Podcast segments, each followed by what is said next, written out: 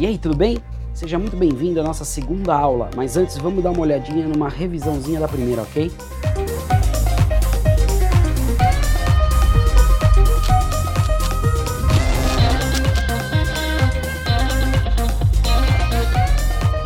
Uma das coisas mais importantes em qualquer profissão são os jargões. Falar direito muda tudo. Então vamos lá. Uma coisa muito importante: quando estivermos no meio sólido, vamos chamar essa propagação de vibração. Quando estivermos no ar ou qualquer outro tipo de meio que sejamos capazes de ouvir, vamos chamar de som. E quando estiver no meio eletrônico, vamos chamar de sinal de áudio, ok? As ondas sonoras têm várias características que nós vamos estudar em breve, como frequência, amplitude, fase, comprimento de onda, um monte de coisa, mas o que a gente precisa começar a entender é como elas se propagam. As ondas sonoras se propagam da seguinte forma: quando você está olhando, imagine, imagina que você tem um monte de moléculas, milhares e milhares e milhares de moléculas. As ondas sonoras se propagam quando essas moléculas são excitadas por um som essa molécula sofre uma compressão, ela tenta se expandir e vai fazendo isso uma na outra, uma na outra, uma na outra. O que acontece? Tem que pensar o seguinte: o som viaja pelo ar.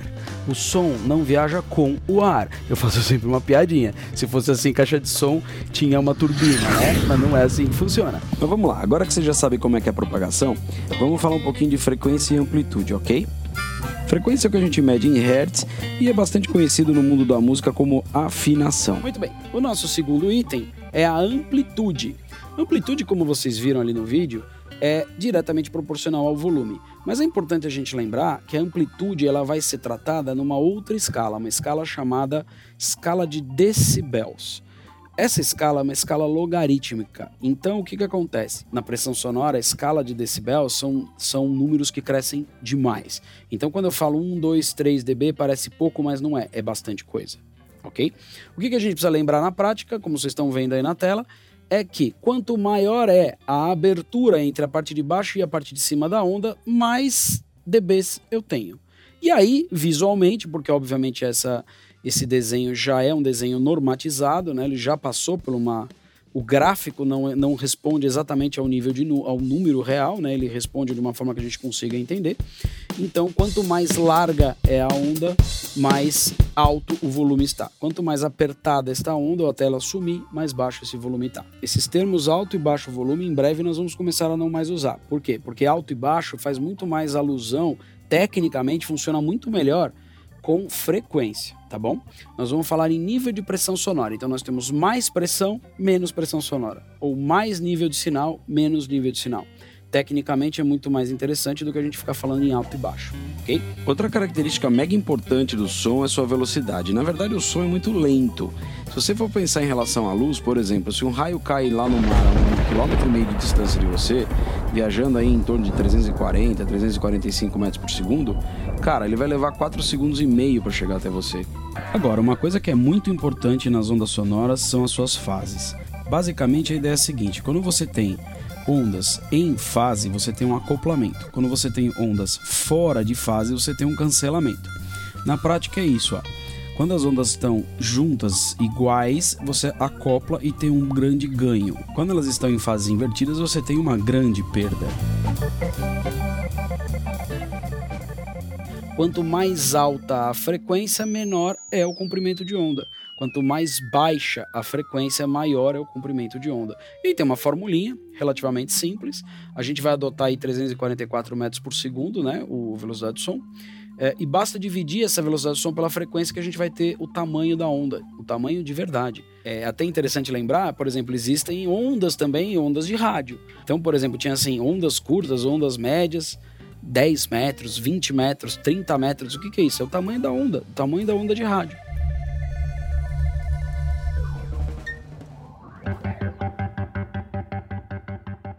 Mas vamos resumir toda essa história e vamos guardar na cabeça o mais importante. Regra do 6dB, tá bom?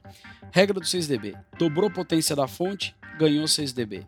Metade da potência da fonte, perdemos 6dB, certo? Somas de pressões sonoras diferentes precisam de conversão em intensidade sonora. Porém, a soma de pressões com mais de 11 dB de diferença são praticamente imperceptíveis. Ou seja, se eu tivesse 70 e 82, eu teria um resultado de 82, tá? 11, 12, 13 dB de diferença já sai completamente da conta. E finalmente, distância. Se eu dobro a distância, tá? Eu perco 6 dB. Se eu divido a distância pela metade, eu ganho 6 dB. E agora vem a solução de ouro para quando eu preciso somar uh, eh, SPLs de duas fontes não idênticas, tá bom? Mas a partir de uma tabela é muito mais fácil do que fazer aquela conta com logaritmos etc.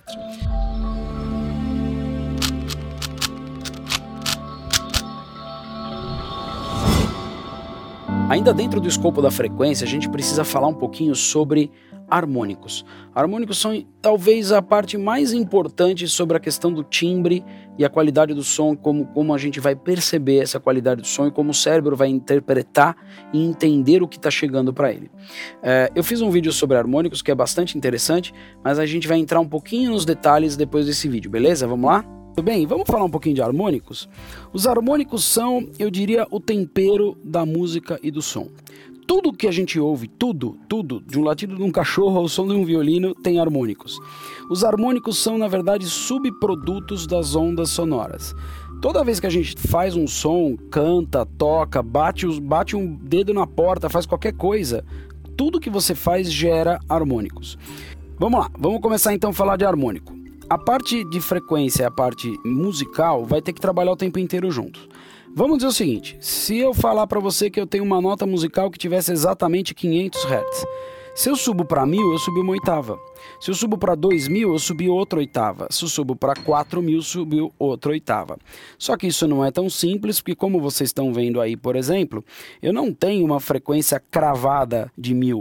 Eu tenho, por exemplo, um Dó 6 a 1046 Hz e eu tenho o Dó 5, que é uma oitava abaixo, a 523 Hz. Então eu não vou ficar falando em números é, em números tão quebrados que isso vai ficar uma confusão danada. Vamos pensar em intervalos, tá bom? E quando for oportuno a gente fala na frequência. E na prática esse é o momento onde a música e o áudio se encontram completamente, porque daqui para frente tudo vai ser tratado em oitavas, intervalos, a gente não, não vai escapar disso. Por exemplo, um equalizador de, de um terço de oitava 31 bandas por um terço de oitava, ó lá, tá falando de um terço de oitava, ou seja, para cada banda ela vai cobrir um terço de uma oitava a partir da fundamental. Quando eu tenho uma nota fundamental, por exemplo, num Dó bem grave, como vocês estão vendo ali na clave de Fá, o seu primeiro harmônico, tá? Vocês estão vendo ali C2, C3. O seu primeiro harmônico é uma oitava acima. E dali para frente, olha que interessante. Toda vez que nós tivermos uma oitava, vai ser um harmônico par. Se a gente considerar o número 1 a fundamental, o número 2 vai ser uma oitava, o número 4 vai ser uma oitava, o número 8 vai ser uma oitava, ok? Portanto, todas as oitavas são harmônicos pares. Os harmônicos ímpares é que vão, na, na prática, criar a nossa, a nossa harmonia, a nossa melodia, as nossas escalas, porque eles é que vão dar essa variação em função da fundamental.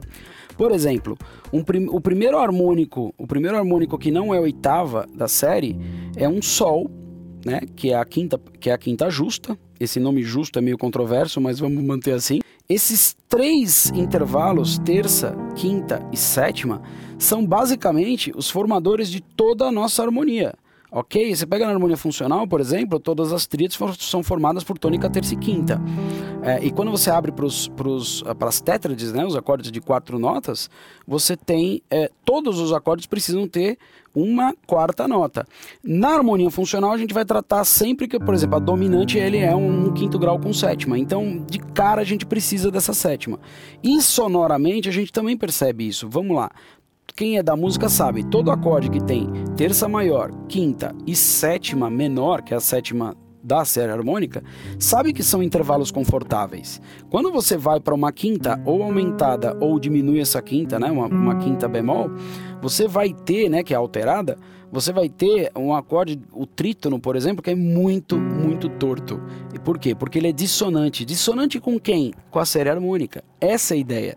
Por exemplo, a sétima menor, por que, que ela é muito mais, muito mais confortável do que a sétima maior? A sétima maior é o famoso intervalo 5, 7 mais ali, né? Do, do Eu sei que vou te amar, por exemplo, é muito bonito, mas é uma grande dissonância. Já a sétima menor que vem do mixolídio, que vem do baião, do blues e de um monte de estilos, ele é muito mais confortável. Ninguém está dizendo que é ruim ou bom, só isso, mais confortável para a série harmônica. Na realidade, a série harmônica ela dá, ela, ela traz toda a, a base para ter as funções dos acordes, tá bom? Só que a série harmônica para o áudio, ela vai ter uma coisa muito, muito importante.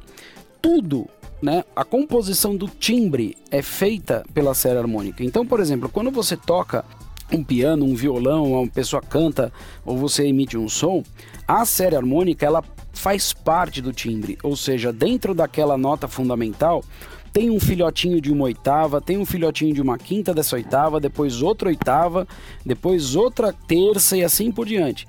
E essa composição harmônica é que vai dar corpo ao som, vai dar corpo ao timbre. E aí nós vamos fazer um link muito rápido aqui, mas muito interessante, com a questão, por exemplo, dos exciters ou das válvulas. Por que, que o som valvulado tende a soar mais cheio, mais gordo? Porque adivinhem, a válvula cria uma compressão, tá? Ela cria uma compressão na série harmônica, fazendo com que aquela série que era decadente, ou seja, você tem uma fundamental mais forte, depois vai decaindo até os seus harmônicos, a válvula faz com que isso tudo se comprima e a série harmônica fique um pouco mais plana.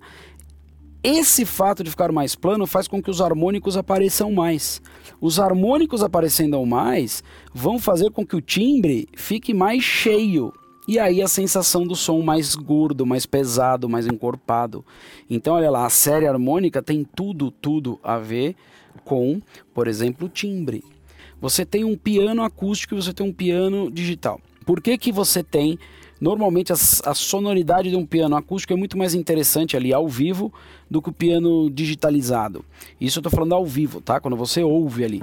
Provavelmente o som de um piano gravado uh, num estúdio maravilhoso, com um piano excelente, com um um sample feito com uma qualidade absurda, vai ser muito melhor que você gravar um piano numa situação de acústica não tão favorável, com microfones que não são tão bons. Então, assim, não estamos comparando a questão de gravar, pia gravar pianos para produções fonográficas, não é isso. Estou falando por que, que quando você ouve um piano ao vivo, o som dele parece muito mais cheio, mais encorpado do que quando você ouve é, um piano gravado, né, ou um piano digital.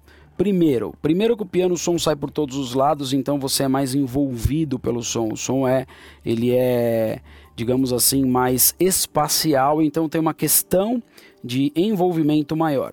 Mas o principal componente não é esse. As gravações hoje em dia, mesmo sendo capazes de captar altíssimas frequências, ela, você raramente vai ter à disposição caixas de som e equipamentos que vão te devolver essa qualidade com a mesma qualidade que você pode ouvir num instrumento acústico ali na hora. Então, na verdade, o grande problema não está na captação, o problema está como você vai ouvir. Então, a maioria das caixas de som chegam no máximo a 20 kHz, né? e no máximo, no máximo, você vai conseguir uma banda dinâmica aí de uns 70, 80 decibéis, que não vai ser mais do que. Não vai, não vai chegar nem perto do que é a banda dinâmica da, da, da, do que um instrumento de verdade você vai poder perceber, tá bom? Mas isso é um exemplo, um exemplo à parte, não é o, foco aqui do que nós estamos falando. Na prática, a gente tem que lembrar o seguinte: o timbre depende da série harmônica. A série harmônica, quando excitada por válvulas ou por alguns outros equipamentos, ela sofre uma compressão, fazendo com que os harmônicos que eram mais apagados apareçam mais. Esses harmônicos aparecendo mais, você vai ter um timbre mais gordo, mais bonito, mais cheio. Daí vem a função de alguns equipamentos serem valvulados e desses equipamentos você ter uma qualidade melhor né, entre aspas, de alguns timbres. Claro que isso não vale para tudo. Por exemplo, se você pegar um piano, que é um instrumento cheio de harmônicos, mas é muito cheio de harmônicos e muitas notas. Se você excitar demais esses harmônicos, o resultado provável é que você vai ter uma confusão e vai embolar todo o som, entendeu? Não vai melhorar. Agora você pega uma guitarra, por exemplo, que é um instrumento mais anasalado, a captação é feita por captadores né, eletromagnéticos, então você não tem uma banda de, de captação de, de graves e agudos tão alta. E a válvula compensa maravilhosamente isso, trazendo um timbre muito mais encorpado trazendo um timbre muito mais legal para esse instrumento. Então, mais para frente a gente vai aprender um pouco melhor isso, mas hoje fica essa dica então. Série harmônica é a base de tudo. Da série harmônica sai tudo que a gente vai aprender de música e da série harmônica a gente nunca vai poder esquecer dela, porque é ela que vai trazer o corpo do timbre, ok?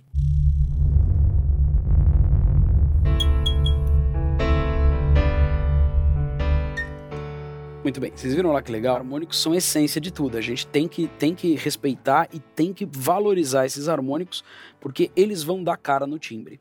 Uma coisa que é muito importante ressaltar, além do que a gente já falou ali, é, é são as questões harmônicas em relação, por exemplo, aos subharmônicos. Esse é um assunto que já não é tão comum, nem todo mundo conhece, mas os subharmônicos são muito importantes. Ah, o que existe além do que vocês viram ali no vídeo é o seguinte: toda vez que nós temos um acoplamento acústico entre uma tônica e uma quinta, é, existe uma, um efeito acústico, uma, um efeito psicoacústico que faz com que nós entendamos que existe uma oitava abaixo desse sinal. O que, que acontece? Quando a gente toca, por exemplo, um Dó e um Sol, num piano, num violão, num qualquer instrumento, isso é chamado de power chord, então aquele C5, né? O E5, A5, não interessa. O acorde 5, ele é esse power chord, ou seja, ele tá, a gente está tocando uma, uma corda na fundamental e uma corda na quinta. No piano, idem, uma tecla na fundamental, uma tecla na quinta. Esse conjunto tônica-quinta cria a seguinte sensação. A série harmônica, ela tem essa ordem, tem ó, fundamental, uma oitava, uma quinta, depois outra oitava. Toda vez que a gente ouve um intervalo tônica quinta junto, é, o cérebro ele percebe aquilo como se aquilo fosse uma fatia, um pedaço da série harmônica. Então, quando eu tenho uma tônica e uma quinta junta, que é o chamado power chord, eu normalmente tenho que a sensação de que aquilo é parte de um harmônico, tá? Aquilo é parte de uma série harmônica de uma fundamental que está uma oitava abaixo. Essa sensação de somar esses harmônicos e eles aparecerem mais fortes vai fazer o quê? Vai fazer com que eu tenha a sensação de um grave mais pronunciado. Então, por exemplo, as guitarras, é muito comum usar o power chord para você ter um grave maior do que de verdade a, a, a, guitarra tem. Um power chord, por exemplo, de corda solta lá do Mi, é, ele soa como um Mi uma oitava abaixo do que a, de fato a, a guitarra tem. No piano, idem. E eles soam muito mais pesados, muito mais interessantes do que os acordes normais. Por quê? Porque quando você coloca aquela terça junto naquela, naquela zona mais grave, aquela terça bagunça tudo. Por quê? Porque aquela ideia de tônica quinta da série harmônica ela se desmantela. Mas quando você tem a tônica quinta bonitinha ali, você percebe direitinho a sonoridade acontecendo. Os harmônicos eles são é, tão importantes e tão fundamentais que inclusive tem mais uma coisa que a gente precisa falar. Todo instrumento ele tem uma coisa chamada vibração por simpatia. Então, por exemplo, um violão ou um piano Qualquer instrumento que tenha mais do que uma de uma corda ou mais de uma fonte geradora de som e que, que essa fonte vibre, ele vai ter harmônicos que vão aparecer quando a gente toca outras notas que não aquelas. Por exemplo, quando eu toco um dó, aquele dózão, o que, que ele está acontecendo? Ele está gerando o dó dele, um dó uma oitava acima, um dó uma quinta, depois outro, né, um outro sol, um outro dó, depois lá em cima mais uma terça, assim vai toda aquela história. Uh, o que que acontece? Aquelas cordas, se você tiver com o pedal do piano apertado, por exemplo, no caso do violão que as cordas estão soltas, elas vão vibrar por simpatia. Aquela vibração por simpatia vai fazer com que o instrumento participe daquilo e toque de fato aquelas notas. Então isso também faz uma grande diferença na, na, na, na sensação do som ali harmonicamente falando, né, da série harmônica do instrumento acontecendo no instrumento, que isso é muito importante e muito interessante. É, o subharmônico, portanto, ele é fundamentalmente essa ideia. Quando eu tenho aquela tônica e aquela quinta juntinhas, o cérebro entende aquilo como um pedaço da série harmônica e a gente ouve aquela, aquela, aquele grave ali embaixo. Isso chama-se um acoplamento acústico. Então o que acontece? Alguns instrumentos, alguns equipamentos hoje em dia, alguns processadores de hack, etc., eles têm isso. Eles têm processadores para subwoofers chamados sub. Olha que interessante lá. Subharmonics, tá? Processor, aí o nome que você quiser, ou sínteses, o que for e ele vai fazer o que? Ele vai pegar toda esse, essa sonoridade e gerar essa quinta para criar esse grave no subwoofer que para você ter esse, uma ênfase nesse grave do subwoofer. Vocês estão vendo aí na tela, por exemplo, esse processador da DBX, ele tem esse processador de subharmônicos. Legal, né? Muito bem. Vamos seguindo então. Outra coisa muito importante ainda dentro dos harmônicos, mas fundamentalmente dentro das frequências, é a gente entender que existem formas de frequência. Existem formas simples e formas compostas. As formas simples, elas são muito raras na natureza, tá? É, em geral, assim, por exemplo, aquele som de ocarina, ele é um som de uma senoide bastante simples. O diapasão, por exemplo, também é uma onda mais simples. Mas quase todo qualquer instrumento, especialmente a voz, raramente vão gerar ondas simples. Por quê? Porque só onda sonora original, mas os seus próprios harmônicos já estão gerando, já estão criando uma onda que nunca vai ser uma onda simples. Então, até o próprio, a gente podia falar, por exemplo, o vibrar de uma corda, que é muito próximo, né? o vibrar, por exemplo, de uma flauta, ou de o som de uma ocarina, que é muito próximo a uma senoide, só os próprios harmônicos dela já são suficientes para deixar aquela onda não simples, uma, transformar aquela onda numa onda mais composta. Isso é, isso é normal. É, e, e, isso é assim que funciona. Na prática, essa onda composta é, é a impressão digital. Essa onda composta é que o cérebro vai entender e vai falar assim: olha, esse som com esse formato de onda é o, é o formato de onda de, uma, de um violão. Esse som agora que eu estou ouvindo é o formato de onda de um violino. Esse som que agora eu estou ouvindo é o formato de onda de um piano. A gente aprende a dizer, olha, aquele formato que eu estou ouvindo é de um violão. Aquele formato que eu estou ouvindo é de um piano. Aquele formato que eu estou ouvindo é de um violino. Aquele formato que eu estou ouvindo é de um passarinho, do cachorro, do martelo, não interessa. A gente está criando o quê? Relações. Igual cor. A gente chama verde de verde porque alguém ensinou pra gente que aquilo era verde. Se não, a gente sabe que aquilo é azul, amarelo, porque alguém ensinou e falou: olha, essa cor que você tá vendo aí é amarelo. E o cérebro entende isso da mesma forma. O olho decifra aquele conjunto de cor e a gente enxerga aquilo e a gente dá um nome para aquilo. Pronto, amarelo. Então a gente vai também ouvir o timbre dessa mesma forma. Quando a gente chega ali um complexo de onda, a gente vai entender aquela onda complexa e vai transformar aquilo no nosso cérebro numa referência. Então o piano vai ter o seu, o violino vai ter o seu, cada instrumento vai ter o seu, cada som vai ter o seu, cada, cada sonoridade às vezes tem uma coisa que eu lembro que é muito interessante, por exemplo, a gente sabe que os cães ouvem muito melhor que a gente. Eu nunca esqueço quando eu era, quando era bem novinho, morava com meus pais ainda, tudo, a gente tinha um cachorro que ele conhecia o, o, o, o, som, ele conhecia o ruído exato do motor do carro do meu pai. Quando o carro do meu pai estava chegando, sei lá, dois quarteirões de distância, ele já começava a ficar com as orelhas em pé, porque ele sabia que era aquele ruído daquele motor. E era um carro normal, que todo um monte de gente tinha, mas impressionante, ele sabia o ruído daquele motor, ele sabia eh, distinguir de outro carro praticamente igual, ele conseguia distinguir aquele ruído. Por quê? Porque ele tinha uma, obviamente, ouve mais que a gente, mais longe e, e com mais e, mais frequências do que a gente ele conseguia identificar dentro daquele ruído alguma coisa que só aquele carro estava fazendo e ele sabia que aquele carro era o carro do meu pai.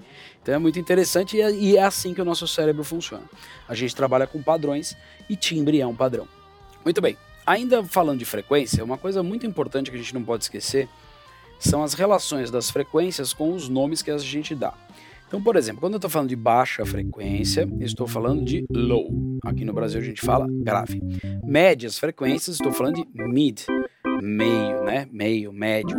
E finalmente alto, high. Então, quando a gente tem lá o equalizador de um, aparelho de som de carro, por exemplo, a gente tem low, mid, high. Então é grave, médio e agudo. Só que essa é uma, é uma vamos dizer assim, uma, uma gama de frequências bastante pobre. A gente não consegue resolver tudo no áudio que a gente precisaria resolver só com esse pouco de frequências. Nos equalizadores gráficos, por exemplo, a gente tem para cada oitava três bandas de frequência para a gente conseguir regular. Mas na prática, o que, que é legal? É a gente pensar assim, ó, grave é um nível de frequência, aí para baixo dele é o subgrave.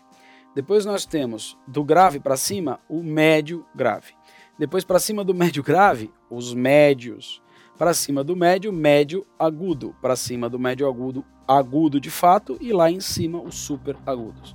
Então, na prática, a gente consegue dividir isso aí em 5, 6 é, é, frequências um pouco mais definidas, o que é bem mais legal. Então, a gente tem subgrave, grave, dentro dos médios, médio grave, médio, médio agudo, depois finalmente agudo e super agudos, tá bom? Esse gráfico que vocês estão vendo na tela eu acho fantástico ele, ele mostra pra gente em quatro regiões principais, que ele vai chamar ali de subgraves, graves, toda a região de mid-ranges e high mids, e finalmente as altas frequências. É, eu acho fantástico porque ele traz também uma relação com as teclas do piano, por exemplo, uma relação com o nível de frequência exato e nomes que são mundialmente utilizados. Olha que legal, por exemplo, é muito comum em você ver em arranjos musicais nomes como boom punch ou warm, né, de calor ali, ou bottom, ou AC ground, que é aquele ronco, né, comum de 60 Hz ali que normalmente vem de alguns equipamentos, o rumble, que é o treme terra, né, que é aquele, que é aquele, aquele som que treme, né, que a gente tem a sensação de tremer o chão, é, o honky, que tem aqueles honky tonks, né, que são aquele, aquele som meio anasalado, é, é, esses walk ou tiny, né? Então, por exemplo, tem os tiny pianos que tem aquele bling bling bling bling bling, tá naquela região ali, olha que legal, entre 1 e 2K. Tem também, ó, regiões de crunch, edge, sibilância, definição, air. Esse gráfico eu acho fantástico. Esse gráfico era de um site muito legal, infelizmente desapareceu. Mas é, quem montou, quem criou esse gráfico, criou com bastante destreza, foi muito legal. E o mais interessante é, é o seguinte, olha lá, a gente está separado também ali no lado esquerdo, vocês podem ver, ó, como vocal, percussion, brass, woodwinds, strings e, e o piano aqui embaixo, o órgão e alguns outros instrumentos. Aproveitando o momento, vamos falar um pouquinho também de tipos de instrumentos. Aqui no Brasil é muito comum chamar, por exemplo, os sons de sopro tudo de metais, né, a metaleira, tal. Só que na verdade, o saxofone, por exemplo, faz parte das madeiras, porque o som é gerado na palheta, na palhetinha de bambu. O oboé também é palheta, clarinete também é palheta de bambu, ou seja, todos esses instrumentos que têm palheta de bambu, por exemplo, são madeiras. Quem são os instrumentos? Então, quem são realmente os metais? Os metais são os instrumentos de bocal. Aqueles instrumentos como trompete, trombone, tuba, trompa. Todos esses instrumentos que têm bocal metálico, a gente vai chamar de fato de brass, né? No inglês brass ou os metais, de fato aqui a gente usa aqui no Brasil. Mas é, o nome correto, então, dos instrumentos de sopro, a gente vai ter os metais, ou brass, nós vamos ter saxofone, oboé, contrafagote, fagote, clarinete, clarone, todos os instrumentos que tem palheta de bambu a gente vai chamar de madeiras. E os instrumentos que a gente tem uh, sopro, né, a gente sopra sobre algum tipo de cavidade, buraco qualquer coisa do gênero, eles são classificados como woodwinds, tá? É, ou madeiras, vento nas madeiras, vai mais ou menos isso. Mas faz parte das madeiras. Então, flauta, pícolo, todos os instrumentos que são do ar soprado também vão fazer parte das madeiras. E não tem nada a ver com, obviamente, com a, o material de construção do instrumento. Por exemplo, o saxofone é metálico e é das madeiras. A, a flauta pode ser metálica e a flauta doce pode ser metálica, a flauta transversal pode ser metálica e são madeiras. Então não tem nada a ver com o material de construção. O material pode ser de plástico e o instrumento pode ser de plástico, de baquelite, de qualquer outro material. E não tem nada a ver o instrumento ser de plástico e você vai falar que é a região dos plásticos. Né? Não, não, não é isso. É, na prática é a região dos instrumentos. Cada instrumento, cada tipo de voz, cada tipo de ruído vai estar dentro de uma parte desse espectro né, de grave, médio, médio agudo, médio grave, super agudo, subgrave. Então, por exemplo, uh, o piano ele tem uma tessitura. O que, que é tessitura? Tessitura é o espaço que eu tenho de onde o instrumento começa até onde o instrumento termina. Então, por exemplo, o piano tem uma textura muito grande. Ele vem desde do grave, não, não exatamente subgrave, mas desde o grave até 4 kHz é, de uma fundamental ali quase 4K e depois obviamente tem todos os seus harmônicos que se alongam até a região de agudo e superagudo. Instrumentos como o violão, por exemplo, já não tem uma tessitura tão grande, né? A nota mais grave, por exemplo, de um violão não chega ali no gravão, né? Quem chega dos instrumentos de corda ali no grave? O contrabaixo, por exemplo, o contrabaixo chega. Os instrumentos de corda, eles têm também ali regiões. Então, por exemplo, o contrabaixo está na região ali grave ali subgrave, o médio grave no máximo. O cello está numa região ali de médio grave, médio, começando para o médio agudo. A viola está na região de médio, médio agudo. E o violino, finalmente, na região de médio agudo para agudo. As fundamentais, inclusive, do violino estão no médio, tá? Mas os seus harmônicos já começam a chegar ali perto do agudo. E outra coisa muito importante que a gente precisa pensar: o que a gente chama de grave, médio, agudo, por exemplo, para a voz, não tem nada a ver com o que é grave, médio, agudo para o som. Então, por exemplo, você fala uma voz grave, uma voz média, uma voz aguda, por exemplo, então, então lá, um, um tenor ou um baixo, uh, uma contralto ou um, um, tenor ali também no médio ou uma soprano no agudo. Pra vocês terem uma ideia, pro áudio aquilo ainda é médio. Ou seja, é, para o que a gente entende como grave, médio, agudo de voz, de ruídos, etc., é diferente do que a gente vai entender para o áudio.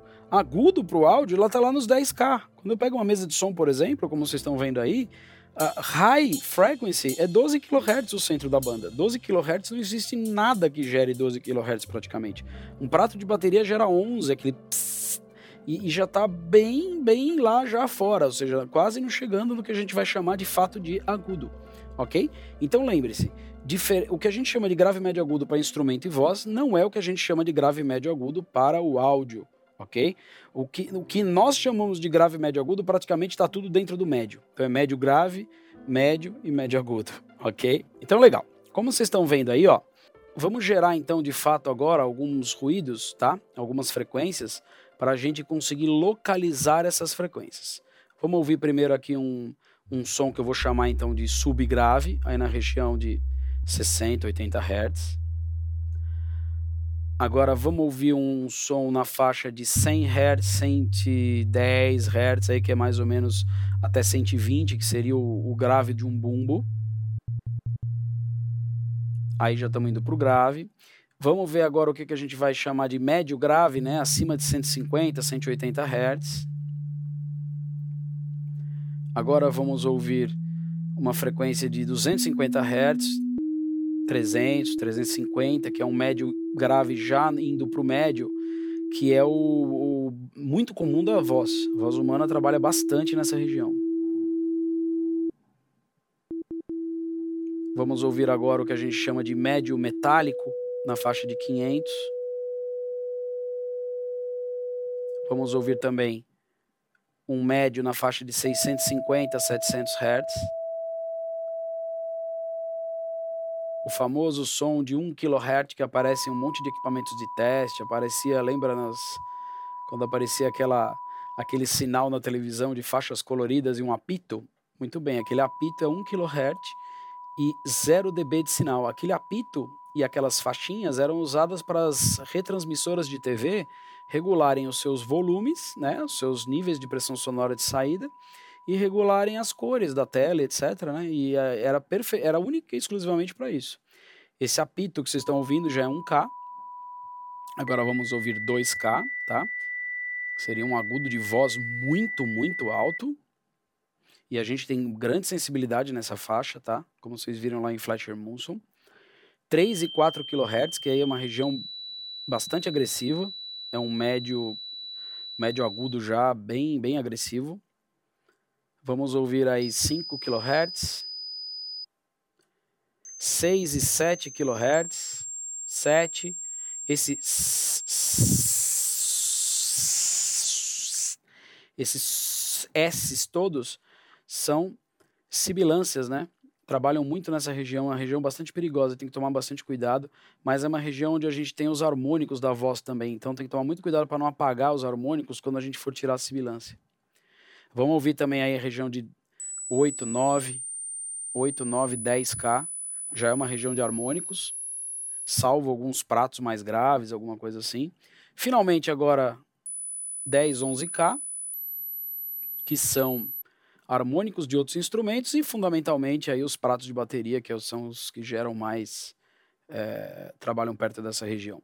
Daí para cima a gente já está trabalhando em região de harmônicos, tá? 12, 13, 14, 15 kHz. Vamos ouvir aí um 13, 14, 15 e dali vai subindo. E é interessante falar que nem todo mundo vai ouvir bem todas essas frequências, porque uh, dependendo da idade, dependendo do nível de exposição que a gente teve, às vezes a gente teve muita exposição a som muito alto, a idade faz com que a gente perca algumas frequências, uh, alguns problemas de saúde podem causar isso também, mas é muito comum, é muito normal a, a, gente, depois de uma certa idade, começar a não ter uma, um alcance de frequências tão alto. Então não se preocupe, isso é normal. Claro que não pode ser uma coisa que atrapalhe né, a nossa audição propriamente dita, mas se a gente conseguir ouvir bem até os 12, 13 kHz já está excelente, porque a gente está ouvindo todas as frequências é, fundamentais, dali para cima são harmônicos. É, e obviamente, quanto mais a gente ouvir, melhor, mas dá para trabalhar. O que você não pode é ter um grande problema auditivo e não conseguir ouvir 8, 9, 10, 11, aí complicou. É, mas fundamentalmente, se a gente consegue identificar bem essas frequências, a gente está num, está num nível de, de, audição legal. Muito bem, dando continuidade, vamos falar agora sobre o ouvido humano. Eu fiz esse vídeo há um tempo, mas ele explica perfeitamente como o ouvido funciona. O ouvido humano ele tem uma característica muito importante. A gente não ouve todas as frequências do mesmo jeito. Mas antes, vamos dar uma olhadinha como é que é o ouvido por dentro para a gente entender melhor como é que é o funcionamento desse cara ok? Temos o ouvido externo, que é a nossa orelha, também chamado de pavilhão auricular, que tem como função é, direcionar o som para dentro do canal auricular. Lá dentro a gente tem o tímpano, que transforma o som em vibrações. Nós temos o ouvido médio, que tem o martelo, a bigorna e o estribo, que são responsáveis por transmitir essa vibração e amplificar essa vibração dentro do ouvido. Finalmente, a gente tem a cóclea, que tem a função de transformar essas vibrações em sinais bioelétricos. Esses sinais bioelétricos é que são mandados para o nosso cérebro e ele entende cada frequência que você está ouvindo, qual é a pressão sonora, etc. Na prática, a cóclea é como se fosse um super sensor que vai definir quais frequências estão entrando e em qual pressão sonora e vão mandar esse sinal para o nosso cérebro. O que é muito importante, a gente precisa tomar muito cuidado em preservar nossa audição. Por quê? Porque esses sensores eles têm limites. Quando você é, oferece níveis de sinais muito, muito altos, o que, que costuma acontecer? Esses sensores podem ter como se fossem curtos-circuitos lá dentro e perder essa mobilidade temporariamente em alguns casos e às vezes definitivamente. E, infelizmente, aquela frequência naquele pedacinho você pode ter perdido uh, parte dos seus sensores. E isso é muito perigoso. Tem vários e vários assuntos que a gente pode falar sobre proteção auricular. Depois eu vou passar um, um link para vocês, muito interessante. Mas basicamente a gente sempre tem que tentar manter o nível de pressão sonora em níveis seguros. Quais são os níveis seguros? Em geral, não passar de 85 decibéis. É isso que a NBR pede, é isso que os médicos recomendam, mas na prática a gente sabe que isso é quase impossível. Em alguns momentos nós vamos ser expostos a algum nível de pressão sonora maior. Então o que, que a gente tem que tomar um pouco de cuidado? O interessante é fazer o seguinte. Se você tiver nem que seja um medidorzinho simples desses de, de um decibelímetro de celular, verifique quanto é a pressão sonora que está te agredindo. A cada 3 dB que aumentar desses 85, você vai dividir o tempo de exposição pela metade. A NBR diz que você pode ficar exposto a 85 decibéis por 8 horas. Então, se você tiver, por exemplo, 88 decibéis, você divide para 4 horas. 91 dB, divide para 2. 94 dB, 1 hora. 97 dB, meia. 100 dB, 15 minutos. 103, 7 minutos. 106, mais ou menos 3 minutos e assim por diante. Na prática, 106 dB é um, é um nível de pressão sonora muito alto, é, de riscos muito sérios. Então a gente tem que tentar proteger nossos ouvidos, porque trabalhar com áudio, música, você não pode ficar surdo, tá? Então cuidado com seus ouvidos. Muito bem. Vamos entender como funciona a, a, a, percepção do ouvido humano. O ouvido humano depende, na verdade, desses sensores que eu acabei de explicar para vocês, que estão na cóclea, e daqueles mini ossículos, né? Martelo, estribo e bigorna, para amplificar o som dentro do nosso ouvido. Só que todo esse sistema, ele tem algum tipo de deficiência, na, na prática ele não é 100% perfeito. Então, é, o que acontece? A gente não tem ah, como se fosse um. Imagine um microfone de medição que vocês estão vendo aí na tela. Esse microfone de medição ele teria um gráfico de frequência praticamente plano. Para todas as frequências, ele, ele mediria o mesmo nível de pressão sonora e nosso ouvido não é um microfone. Então entendam. O que, que acontece? Quando a gente está ouvindo a gente não está ouvindo na prática exatamente o som que está chegando no nosso ouvido. O que explica muito bem essa deficiência do ouvido humano são as curvas Equal Contour de Fletcher e Munson. As curvas eh, de Fletcher e Munson, eles têm um, um gráfico que a gente precisa tomar um pouquinho de cuidado para entender, mas na verdade não é muito complicado. Eu gosto muito de ter, pensar da seguinte forma. Vamos pensar que essa parte azul é como se fosse uma lagoa, uma, o mar, a água. É, essa parte amarela escura é como se fosse uma praia e essa parte amarela clara é como se fosse um morro mais alto é, nessa ilha, vamos dizer assim, tá bom? É, olhando de cima, a gente então tá vendo o mar, a praia e a ilha. E vamos pensar assim, ó. Quando você está lá dentro da, da água, você não consegue ver lá muito longe, certo? Quando você sai na praia, você fica um pouco mais alto, você consegue enxergar melhor. E se você subir lá no morro, você vai enxergar melhor ainda. Essa é a ideia desse gráfico. Quando você está dentro do amarelo clarinho, você está enxergando muito bem, muito melhor. No nosso caso, ouvindo muito bem, muito melhor. Quando o seu ponto estiver dentro do amarelo mais escuro, a gente está ouvindo razoavelmente bem. E quando estiver no azul, a gente ouve, mas uh, num nível um pouco mais precário. Fora desses pontos, a gente não ouve nada. Então vamos entender melhor esse gráfico agora, vai ficar bem fácil de entender com um exemplo.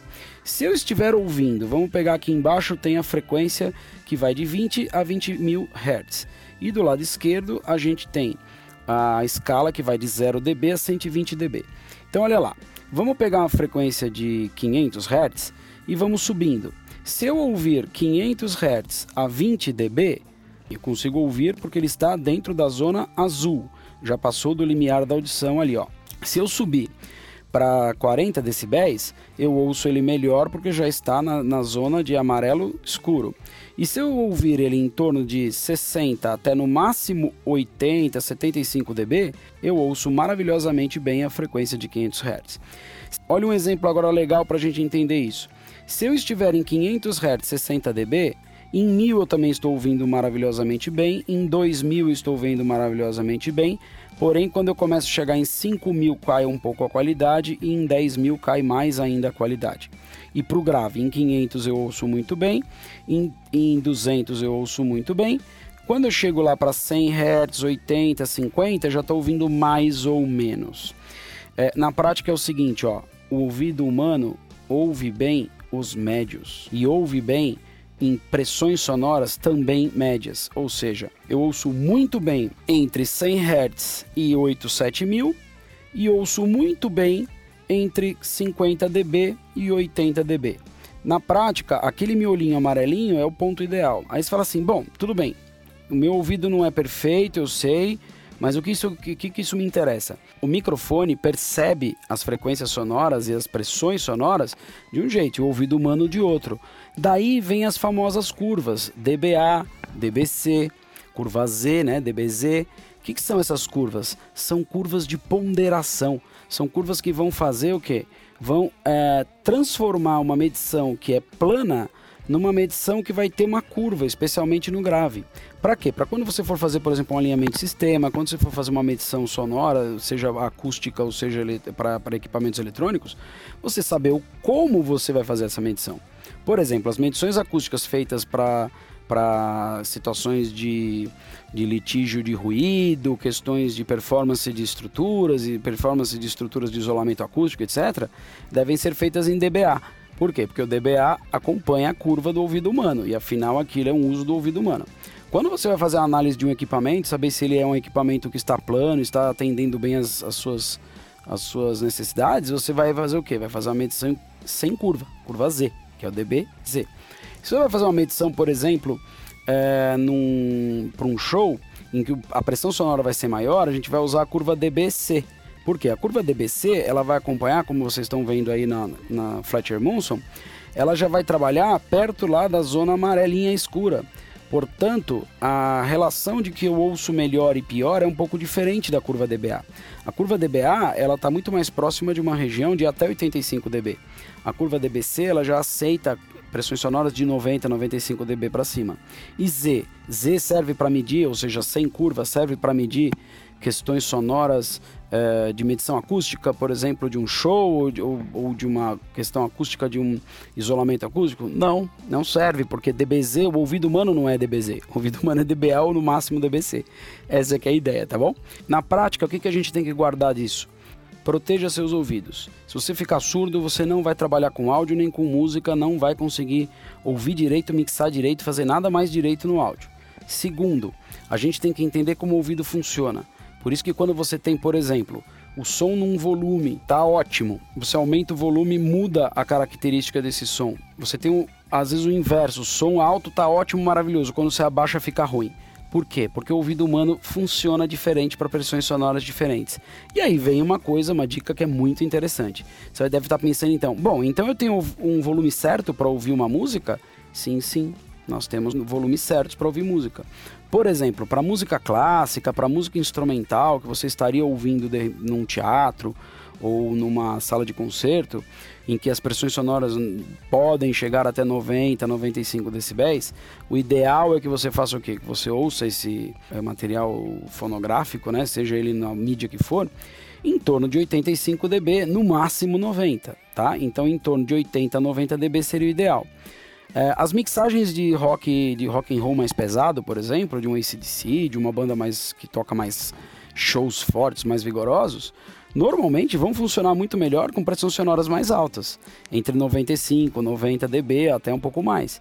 É, e também coisas mais acústicas, né? Sonoridades mais acústicas, alguns efeitos sonoros, um, algumas o que a gente chama de foley, né? Que é, é são sons gravados da, ou da natureza ou sons gravados de, de, de cenas do cotidiano, do dia a dia. O ideal é que a gente as ouça também da mesma forma, ou seja, dentro de um espectro um pouco menor, dentro de, por exemplo, de 70 a 80 dB. Claro, é, isso é mais complicado? É, mas é, é assim que funciona. Na prática, é, existem, por exemplo, mixagens feitas para situações diferentes. Eu tenho alguns alunos e amigos DJs, por exemplo, em que eles precisam fazer mixagens para tocar no show, eles têm que fazer mixagens para tocar na rádio e mixagens para colocar lá no Spotify, no Tidal ou qualquer outro tipo de, de, de streaming. Por quê? Porque o jeito como a pessoa vai ouvir é diferente. Então a gente tem que às vezes mixar um pouco diferente, por quê? Porque o ouvido humano vai perceber diferente. Beleza? É, dúvidas? Pode colocar aqui embaixo, tá? Aqui embaixo vai aparecer o nosso e-mail. Pode colocar sua dúvida que assim que possível a gente tenta responder, ok? Bem-vindo ao canal Brick School. Não esqueça de se inscrever. Não esqueça de dar o seu like, isso ajuda bastante. E assim que possível, venha conhecer a nossa escola e nossos cursos. Até a próxima!